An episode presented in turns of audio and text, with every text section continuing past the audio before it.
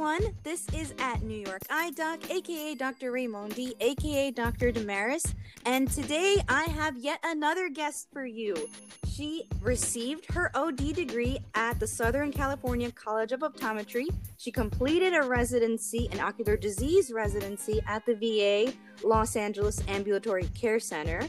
She is currently an assistant professor at Marshall B. Ketchum University, and she's also a fellow of the American Academy of Optometry. You may know her as one third of at Women in Vision. That's at women underscore in underscore vision on Instagram. Please welcome my special guest today, Dr. Lisa Wahl. Yay! Yay! Welcome to the show. Thank you for having me. I'm so glad to be here. This is so exciting. So I think it's really cool that you're a fellow. What inspired you to start all that? Yeah, so I definitely started thinking about it while I was doing my residency in ocular disease. As part of your residency, you have to go to the American Academy of Optometry and do a presentation or a poster. And I think just being there and in the spirit of academia, it really puts you in the mindset of furthering yourself and furthering your career. And it was just kind of one of the last things I wanted to challenge myself with before becoming a full fledged practicing optometrist. What academy meeting was it at? You know, it was at Anaheim, and I want to say that was two years ago. I am oh, from oh, wow. Southern California, so I wanted to do it at a meeting that was going to be local. So I didn't have to worry about, you know, traveling accommodations, jet lag, or anything like that. So the timing kind of worked out perfectly for me. So, for those podcast listeners who don't know, an FAAO is basically an acronym at the end of your name. So it goes OD, comma FAAO. But really, what it is, it's a symbol of recognition by your colleagues that you're a knowledgeable and experienced professional who has met the highest standards of professional competence in eye care. What I know is that there's a poster, or you can choose if you want to do a case report. And do you have to do an oral exam of some sorts? You do. So the way that it works is it's mm-hmm. based off of a point system, and you need 50 points total before you can apply to take your oral exam. And each case report or poster that you present at an approved meeting counts towards 10 points a residency counts as 20 points. So the way that I did it was I did a residency that was 20 points. And then I did two case reports and a poster. So that totaled 50 points. You don't have to do a residency to do an FAAO. I actually know quite a few people who did not do a residency and just wrote five case reports or accrued their 50 points in, in a different way that didn't involve a residency. But having that extra 20 points from a residency certainly helped me. How did you feel during? Did you have like to do present in front of a panel?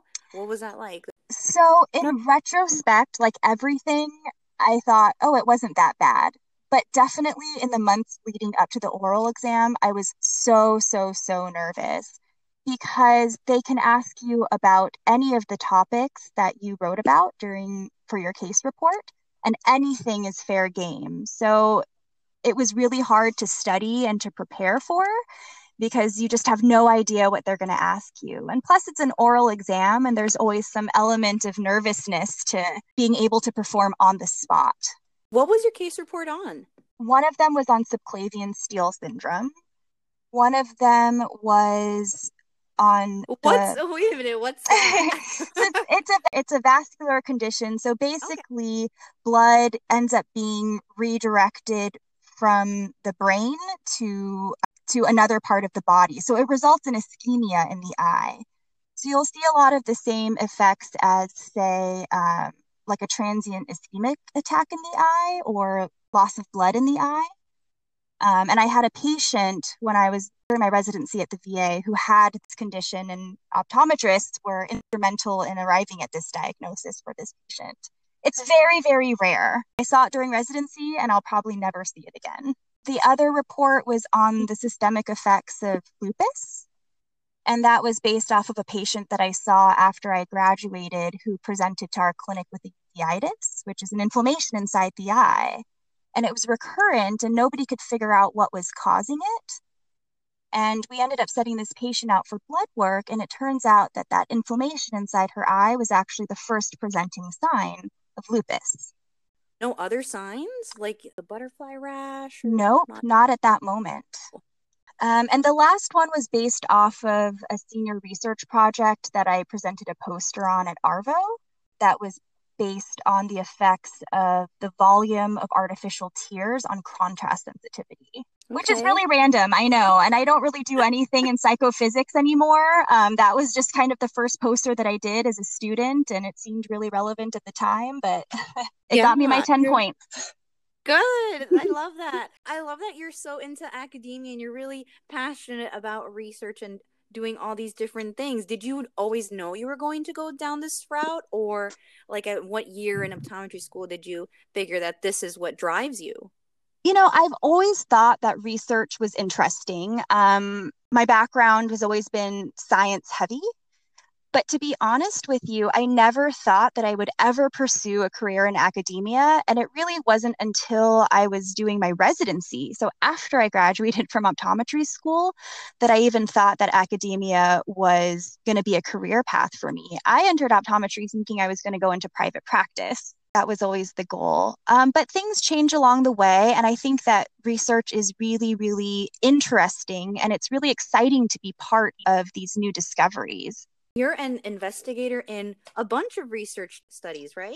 I spent a long time working in ophthalmology. So I was a co investigator for several LASIK studies and um, some corneal inlay studies for presbyopia. Currently at this college, we just started a study on microdosed atropine.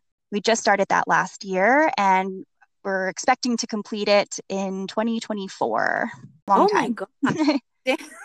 that's yeah, you're in it for the long term, but mm-hmm. that's so cool that you're doing something about myopia control. So is this the chaperone myopia study? How is this different from the LAMP study or what is what are kind of your goals and how would we end up hopefully implementing this in clinic? Yeah, good question. Um this study looks at a device that sends a dose of a microdose of atropine into the eye. So instead of being in the traditional form of an eye drop that's in a bottle that you squeeze into your eye, this is a device that sprays a really, really, really light mist into the eye.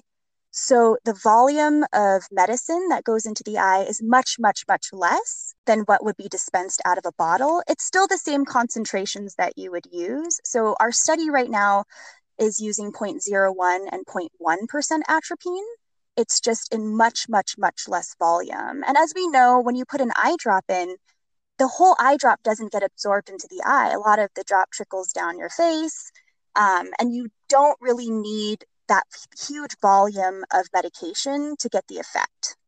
That's what we're thinking. So that's why we're exploring a microdose. Plus, for kids, it's a lot easier to have a little bit of mist sprayed into their eye that they can't feel than to have to go through the drama of instilling an eye drop in their eye every night. if, if we've, you know, every, we've all seen kids, and sometimes it can be a real struggle to get those dilating drops in. So we are exploring other ways to get medicine in the eye that aren't as uh, traumatizing for for kids. Using these microdosing um, instruments with other eye drops too, like glaucoma drops for older patients that we may see on the market as well. Does this spray look just like that tropicamide spray, or that's kind of what I'm thinking? Oh, it totally different? It looks totally different. It looks like kind of like a little box um, with a little light. It looks kind of high tech, actually. It looks really, really sleek. It doesn't look like medicine at all. shiny little white box, like the color of like an iPhone or something maybe you can do it in different colors and make it enticing for the kids. That's a great idea. Yes, oh we'll let them put stickers on it and decorate it. Um, oh you know, personalize a little bit. Yeah, and hopefully increase patient compliance because mm-hmm. I'm sure, yeah, with drops, kids and parents even end up getting frustrated. But something needs to be done about the myopia epidemic. You, what are your thoughts on the whole myopia epidemic? Um, I definitely think that myopia control is going to be a huge part of our profession. It already is such a hot topic now. And uh, myopia is a huge problem. And I think traditionally we've thought of myopia as just a refractive status. But actually, as we know, um, the risk for certain diseases like retinal problems, glaucoma, and other diseases increases with people who have myopia. I think people are going to change their mindset about myopia as not just a refractive condition, but an actual pathology. In practice, do you use any atropine treatment on your patients right now? We do. Um, atropine has been used for decades um, in other countries. And we've just started using it recently in our clinic, maybe within the last year. So, in addition to having the option of being part of the study, which we offer to our patients, um, we can also just do it uh, outside of the study as part of normal practice. In our practice right now, we use atropine and we use multifocal contact lenses. The only thing that does become a challenge though is compounding pharmacies. I think finding that and finding like an affordable option for patients. Is it mm-hmm. easier to do, to provide that care at an institution then? That has been one of the biggest downsides to providing atropine is finding a good compounding pharmacy. We have found one that, that works really well with us that actually distributes nationwide. So maybe I can provide that information with you at some point that you could yeah. share with your listeners. But I think as more studies come out, I think um, with the potential for FDA approval, I think that it'll be a lot easier to obtain atropine. But you're absolutely right. It's hard to find a compounding pharmacy um, that is able to produce a good quality product. But I would say most I would say atropine probably costs between maybe 30 to 60 to 80 dollars a month depending on the pharmacy so it's not too bad since you are involved in research how have ophthalmologists in your opinion mm-hmm. received mm-hmm. this information about myopia study are they embracing myopia control i think it's so new okay. it's a little bit off of their radar i don't think they're against it but i do certainly think that myopia control is a very strong area for optometrists to develop in that most ophthalmologists are not really concerned with. A lot of them, in my experience, have been more concerned with the surgery aspect or the pathology aspect rather than preventative. Um, yeah. So I think it's just not really on their radar. I think they're pretty neutral about it. And if anything, I think it would be positive because it's for the benefit of all of our patients. Yeah, that's so true. I didn't think of it that way. So Dr. Wahl, I saw that you were involved in the Ocular Surface Academy. What exactly is that? Do you do workshops? Right. So, Ocular Surface Academy is a continuing education product I'm working on with Dr. Scott Schachter. He's an optometrist who is very, very well known in the dry eye world. And another well known ophthalmologist, Dr. Peter Pham, who developed a product called Zocular, which is an okra based uh, blepharitis treatment, which we could talk more about later. But Ocular Surface Academy is a four hour continuing education uh, seminar that we hold in the California Central Coast. It takes place at a winery, which is always really, really fun. Ooh. And it's a combination of lectures and hands on workshops that are specifically for the treatment and management of dry eye and more specifically, how to manage those things in a private practice setting. I do a workshop on scleral lenses, how to fit scleral lenses, and then we do a wet lab uh, with a live patient. And we also do demonstrations of other dry eye treatments, such as TearCare, Zocular, and other uh, meibomian gland expression products. Yeah, what exactly is Zocular? So, Zocular was developed by Dr. Pham for the treatment of blepharitis, Demodex, MGD, and it's a proprietary okra based solution. Um, and Zocular comes in a variety of forms. There's one that is an in office treatment that is basically a scrub that you do on the patient's eyelashes in office to get rid of stubborn blepharitis or Demodex um, or any bacteria or microorganisms that are on the eyelashes. And you can supplement that treatment with at home products like gels that the patient can apply to their eyelashes or wipes that they can use to clean their lashes or remove makeup. How is that different from BlephEx? It is as effective or more effective in my personal experience and very comfortable for the patient.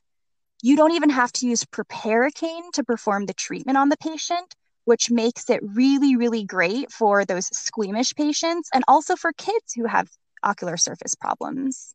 Is it ever used in combination with LipiFlow in your experience? Yes, all the time. In terms of the scleral lenses, mm-hmm. so like if you could give us a refresher, how does that aid in dry eye or in certain types of specific dry eye? Maybe in Sjogren's, is it used more commonly? Definitely for, yeah, good question. Definitely for aqueous deficient dry eye. Um, it basically creates a reservoir of moisture over the cornea. So it's great for anyone who basically can't produce enough tears because the way the scleral lens works is you fill it up with solution you put it on the eye and that solution stays over the eye and bathes the eye in moisture over the course of the whole day ocular surface truly is the future i love how everyone's getting more educated and more involved in terms of that mm-hmm. and i went to a ce recently where they said that our role as optometrists is like you said it's expanding and we are trying to provide more preventative care but it's also in certain ways our job to keep the eye healthy so that we can keep ophthalmologists in the operating room. And a big way of doing that is by making sure that all of our patients have the most optimal ocular surface health possible. Mm-hmm. Is does Ocular Surface Academy ever go to different conferences? Um, no, as of right now, we only started doing this a couple years ago, so we're relatively new. We did two meetings last year, and this year we're hoping to do three. And we always do it in the Pismo Beach area. And I haven't thought of doing it elsewhere. That's really a great question. I, I just have to say, I don't know. But we love the concept of doing CE in paradise, basically. So CE at the winery it makes it so much easier, you know, to wake up on a Sunday and to go do that. So I'm sure we could take it somewhere else. The wine is is a big aspect of the ah. event. And California has fantastic wine, so I don't know. True, maybe it's it's better for us to go to you. yeah, exactly. I got to meet you through at Women in Vision. So if you type Women in Vision or the account is at women underscore in underscore vision. That's how I got to meet you, and that's how I got to learn about you. And I believe you reached out to me, and we did a really fun feature. How did you get involved in all of that? So I worked for ophthalmology for several years after finishing my residency, and I got to meet a lot of really, really interesting people um, ophthalmic techs, other ophthalmologists, uh, salespeople. And I realized that there was a really big need for mentorship amongst women in the field of vision, and also to establish a good rapport between optometrists and ophthalmologists. I met Asha Bala.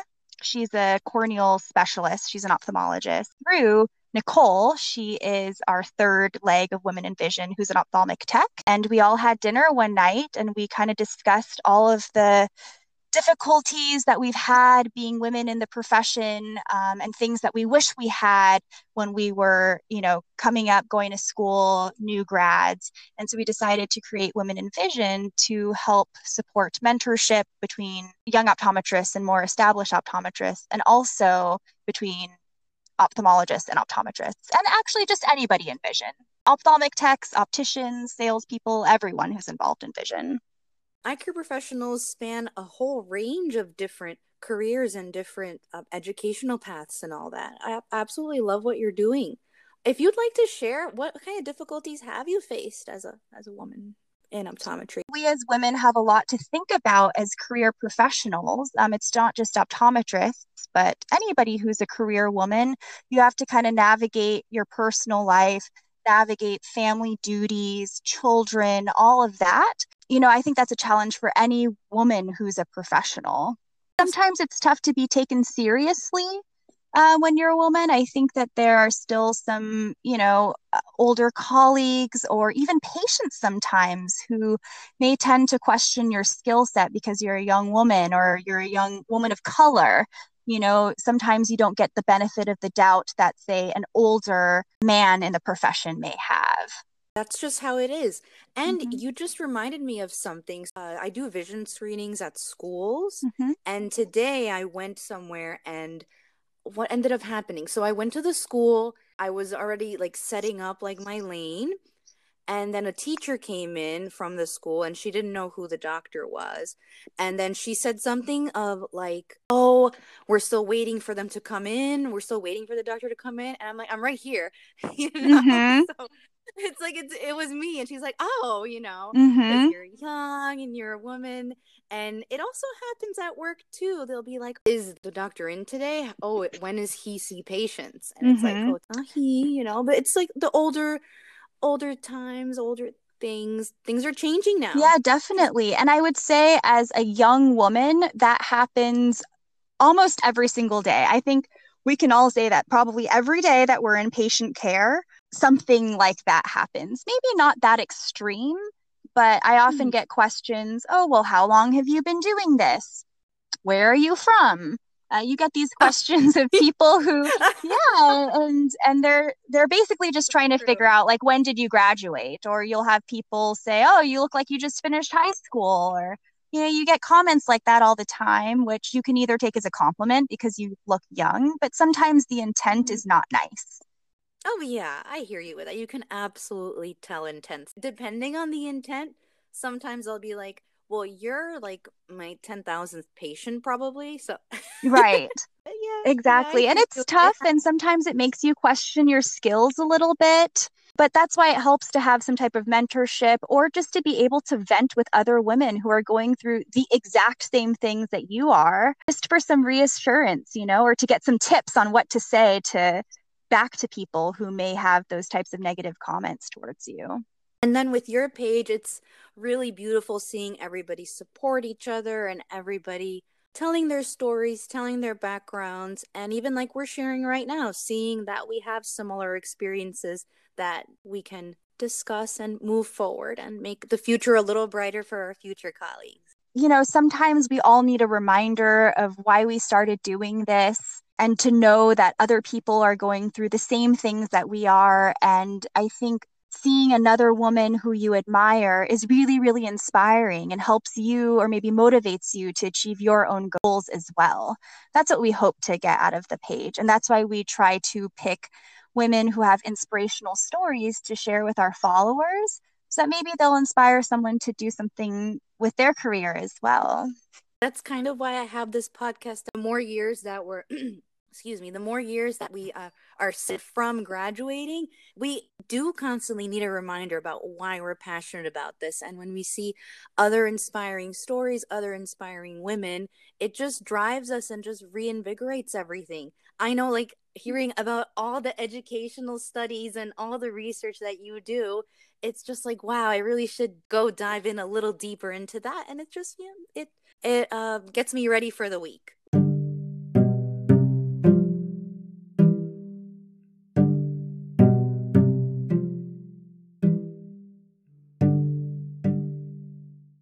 What would you tell your younger self if you were like just graduating? Like what? You know, I think that when we were younger in college and on this path to optometry, we all kind of had our lives planned out. And like I said, I was all about private practice when I first applied to optometry school. And then that totally changed. And I and for the better. I think I found a place for myself in this profession that suits me really well. And if you had asked me, you know, 10 years ago when I when I started the path to optometry, I would have never guessed I would have ended up here. So I would say that you should be always be on the lookout for new opportunities and try new things that you that might make you uncomfortable or things that you never thought that you would do because you never know what you'll like or what may be the right fit. I also think that for new grads, it's important. I, I always tell my new my fourth year students, you're never going to find the perfect job right after school. And it's okay to piece things together. We all had to piece, you know, a couple days at this practice, a couple days here, a couple days there. take that as an opportunity to discover yourself as a doctor and find what you like and what you don't like and have a goal that five in five years you'll be able to land or to make your dream job. But don't feel pressure to get your dream job right after graduating. Nobody does. Yeah absolutely. That was just mentioned in the previous episode too. Where your first job is not going to be your last job and we have to be kinder to ourselves. That's one of my resolutions this year. Things will work out as long as you have a long-term goal we mm-hmm. all got this mm-hmm. and another thing is that I think as young optometrists, our we're going to see a lot of changes in our career. There's so many exciting things on the horizon, like myopia control, like dry eye, like co-managing surgeries with ophthalmologists. Our scope of practice is constantly expanding, and we need to embrace that. And we also need to stay up to date on all of these things. So I think it's really important to attend CEs, to actually pay attention, try to get a clinical pearl out of every lecture that you go to, and keep your skill set up because we're all going to need it in another 10, 20 years. Words of wisdom. And I think I added, I just added a new resolution too. Thank you so much for coming on the show. Where can our listeners find you?